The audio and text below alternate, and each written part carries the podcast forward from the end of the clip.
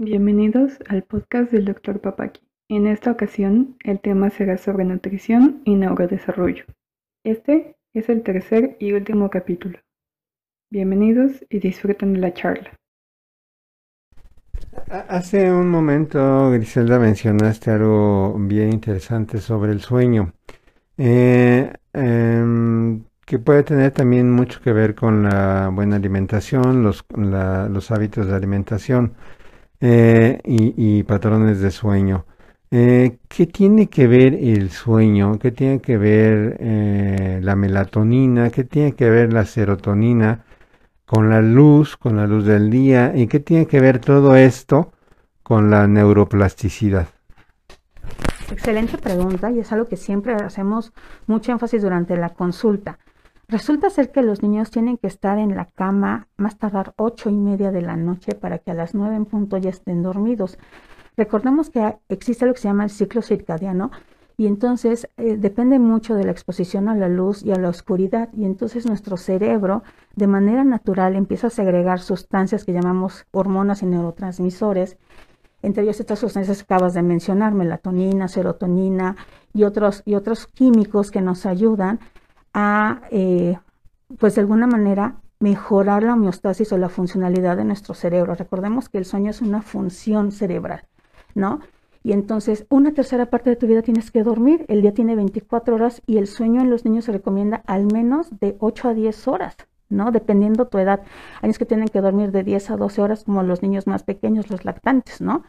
Pero bueno, eh, eh, si estamos hablando de un grupo escolar, donde la mamá, bueno, la familia involucra esta higiene de sueño y que tiene que haber límites y reglas y que debe haber una rutina de sueño donde eh, a qué hora va a ser el último alimento, a qué hora va a ser la última bebida para evitar que el niño tenga despertares en la noche y que tenga que ir a levantarse para hacer pipí, por ejemplo, ¿no? O aquellas rutinas que los papás están en el control de esfínteres y cada dos o tres horas están despertando para llevar al niño al baño, le están fraccionando el sueño, bueno, toda la familia, ¿no? O sea, toda esta parte es súper importante y cómo la melatonina y cómo esta sustancia ayuda a regular eh, este sueño y por ejemplo en estos chicos que tenemos las famosas disomnias que son las dificultades para iniciar o mantener el sueño nos ayuda el aporte de estas cantidades de melatonina que damos en la consulta farmacológica, porque ya ves que también se pone de moda otro tipo de, productos y que bueno, al final, eh, bajo vigilancia farmacológica además responde y regulamos muy bien esta, esta, este sueño, pero siempre tiene que ir acompañado de unas recomendaciones generales, cómo es el ambiente, tiene que estar totalmente oscuridad. Eso es súper importante. ¿Cuántas veces le decimos a los papás que retiren de la habitación del niño la televisión? Los niños ya tienen tablets, ya tienen celulares y son las 10, 11, 12 de la noche y el niño sigue con su aparato electrónico o el adolescente. Y entonces es algo muy importante explicarles que ya no deben de tener acceso a esos dispositivos para la hora de ir a la cama a dormir, que tienen que dormir con ropa cómoda, que la ropa de cama también tiene que ser la adecuada, que tiene que ser una habitación bien ventilada, que tiene que tener comodidad, almohada, ya sabes, son las recomendaciones básicas. Si es un niño pequeño, hay que hacer una rutina, la mamá favorecer con la lectura de un cuento, ¿no? Y también el contenido del cuento, ¿no? no le voy a contar algo que tenga exactamente, ¿no?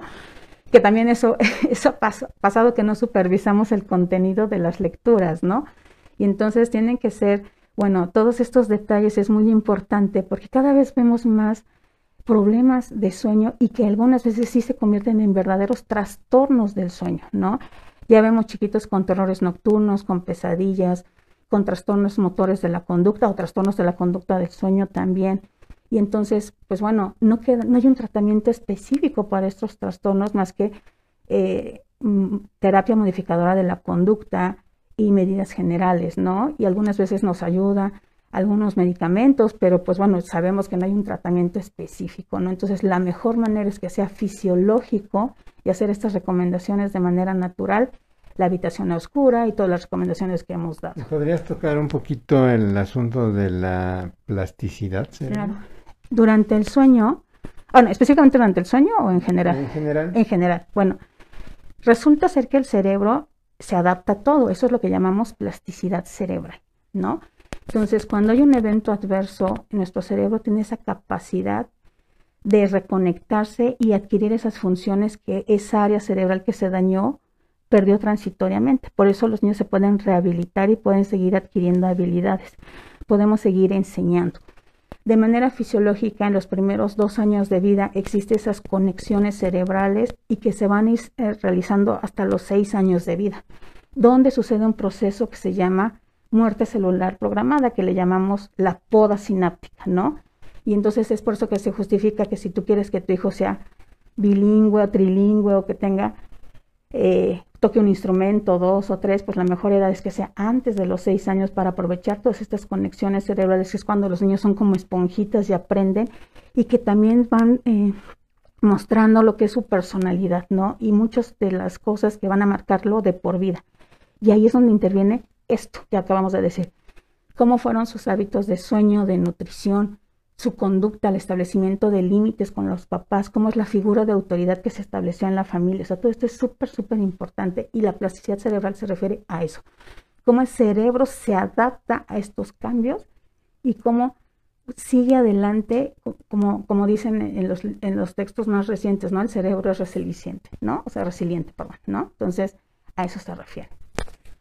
Gracias. Eh, Sam, eh, ¿nos podrías hablar, eh, ya que hablamos del sueño, de la melatonina y la serotonina, por ejemplo, en la mañana para que se active una persona, ya sea niño, adolescente o adulto, y que tenga más serotonina, ¿dónde la puede encontrar? ¿Dónde la puede adquirir? ¿Cómo se la puede comer? Bueno, no, no, no se la come la serotonina, pero se comen las sustancias que van a producir la serotonina, ¿no? Y como que en dónde actúa la serotonina. Y también igual, para irse a dormir, también bajarle eh, dos rayitas a nuestra actividad y que empiece, aparte de la oscuridad, y que se favorezca la producción de la melatonina. Bueno, eh, los, los aminoácidos esenciales como el triptófano y la tirosina, esos ayudan, bueno, están presentes en la síntesis precisamente de estos neurotransmisores como la serotonina, la dopamina y la melatonina. ¿okay? Estos los podemos encontrar, se encuentra en el huevo, en las carnes, en los frutos secos, en los frutos rojos como fresas, zarzamoras, blueberries, este, también lo podemos encontrar en las espinacas, también se encuentra, y en los lácteos. Entonces, hay en los cereales, también en los cereales, pero en los cereales como por ejemplo la avena, el amaranto. Entonces, bueno, lo ideal que por ejemplo en la mañana, para que estén un poquito más activos los pequeños, podemos prepararles algún huevo, eh, también puede ser avena, preparada, combinada con, por ejemplo, le pueden poner algún lácteo, o ya sea leche, o le pueden poner agua, Combinarlo siempre con algún fruto rojo, puede ser fresa, puede ser los blueberries o también en las nueces se encuentran. Y posteriormente en la noche pueden igual hacerles algunos taquitos de huevo, este, avena preparada, también en el plátano, podemos darle plátanos a los pequeños. Ok, eh, como ven hay muchos, uh, mucho de dónde cortar, mucha tela de donde cortar.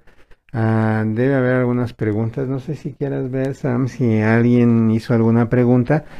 Pero em, bueno, les vuelvo a repetir, esto lo pueden eh, ver a demanda, se va a quedar en mi página, lo voy a compartir con la doctora Griselda, eh, pero siento yo que no oh, sea la última vez que nos reunimos a platicar de cosas tan interesantes, sobre todo porque la edad pediátrica del niño es eh, un ente en un desarrollo integral, pero un desarrollo también aparte de crecer, aparte de, eh, este, eh, adquirir funciones este, fisiológicas, adquiere funciones neurológicas, ¿no?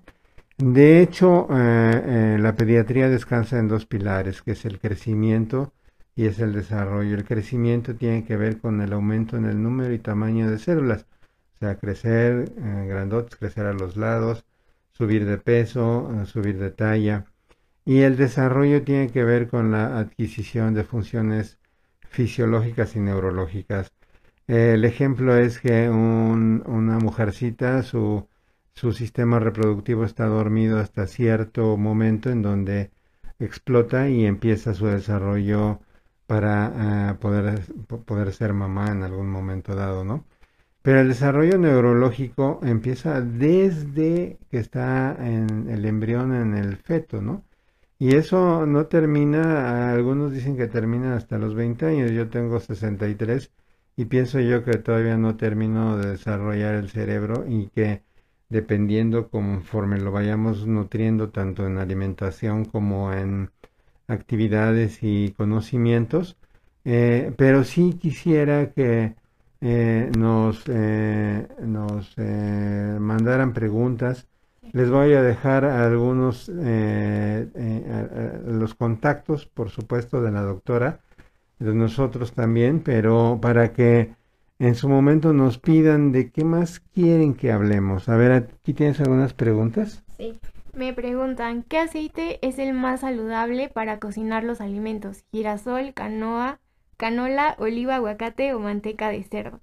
Bueno, este, lo ideal es que sea un aceite vegetal, el que encuentren e- en el súper. Hay muchísimas marcas como Nutrioli, este, Capullo.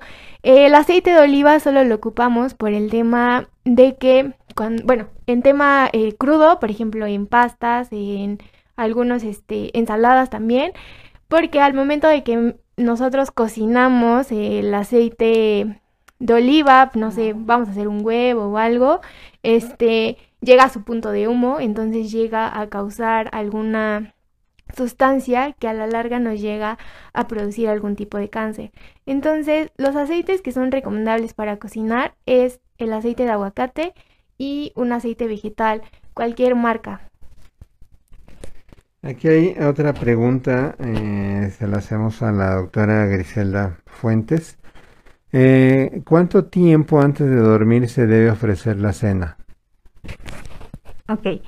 Estas, estamos hablando de las rutinas. Por ejemplo, si nosotros ofrecemos la cena a las siete y media y sabemos que el niño se va a tardar 20 minutos a media hora en terminar sus alimentos, estamos hablando 8 de la noche, lo mandamos a su habitación y depende la rutina de la familia, ¿no? Si esa hora se baña, se pone la pijama y se va a la cama a dormir, ¿no? Entonces más o menos te queda una hora o 45 minutos antes de la, de la hora de ir a la cama, porque lo que recomendamos es que antes de que vaya a la cama, vaya al baño para hacer pipí, por ejemplo, ¿no? Y no tenga esta, estos despertares para estar fraccionando el sueño, ¿no? Entonces, la recomendación es de una hora o 45 minutos antes de la hora estipulada para ir a la cama, ¿no?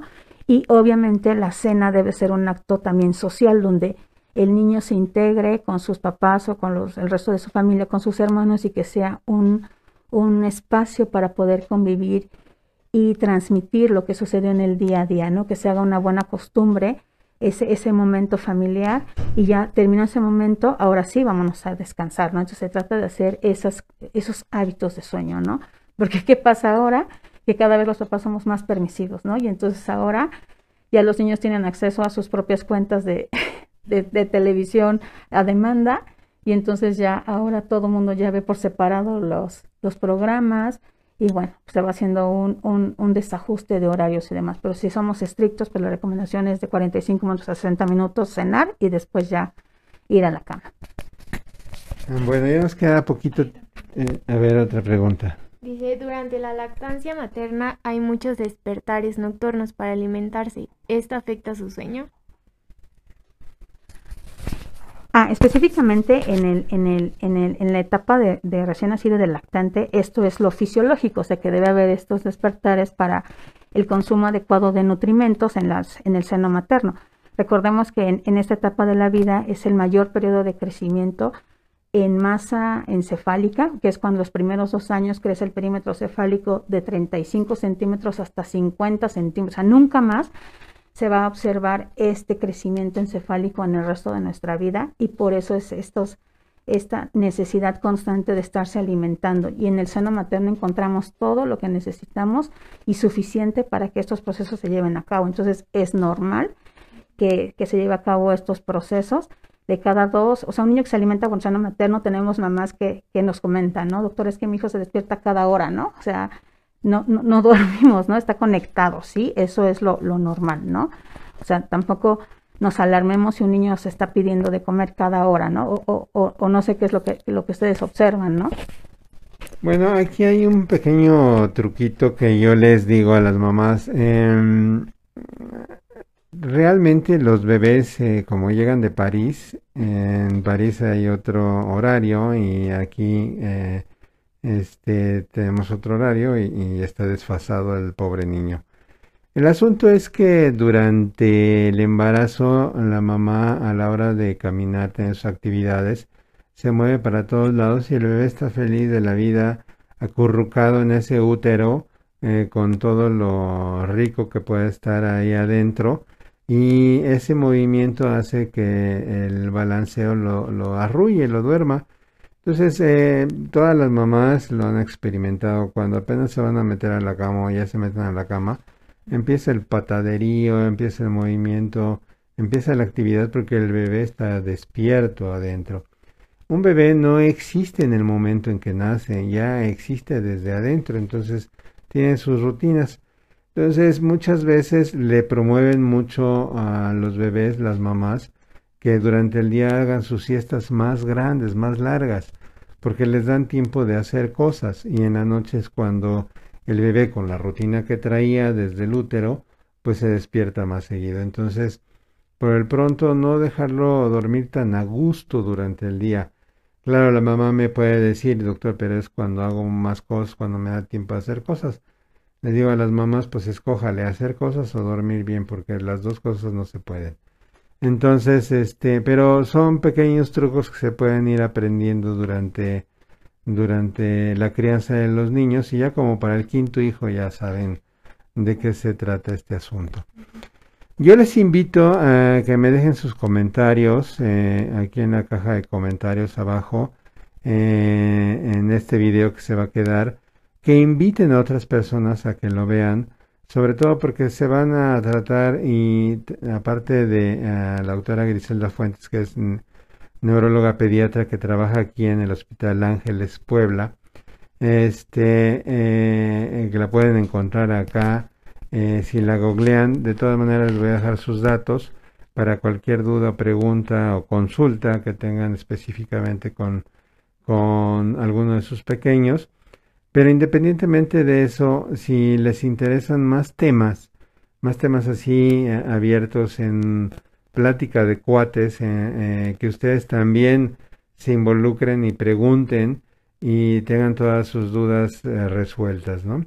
Entonces vamos a seguir tratando temas de neurología pediátrica, vamos a seguir tratando temas de, de eh, nutrición a nivel de pediatría y de pediatría en general y próximamente también vamos a tener a otros invitados y otras invitadas entre las que se me está ocurriendo es una odontopediatra, ¿no? Porque eh, em, tenemos por ahí una buena amiga que eh, colabora también aquí en el hospital que es muy importante en la, en la, buena higiene de la boca en los niños.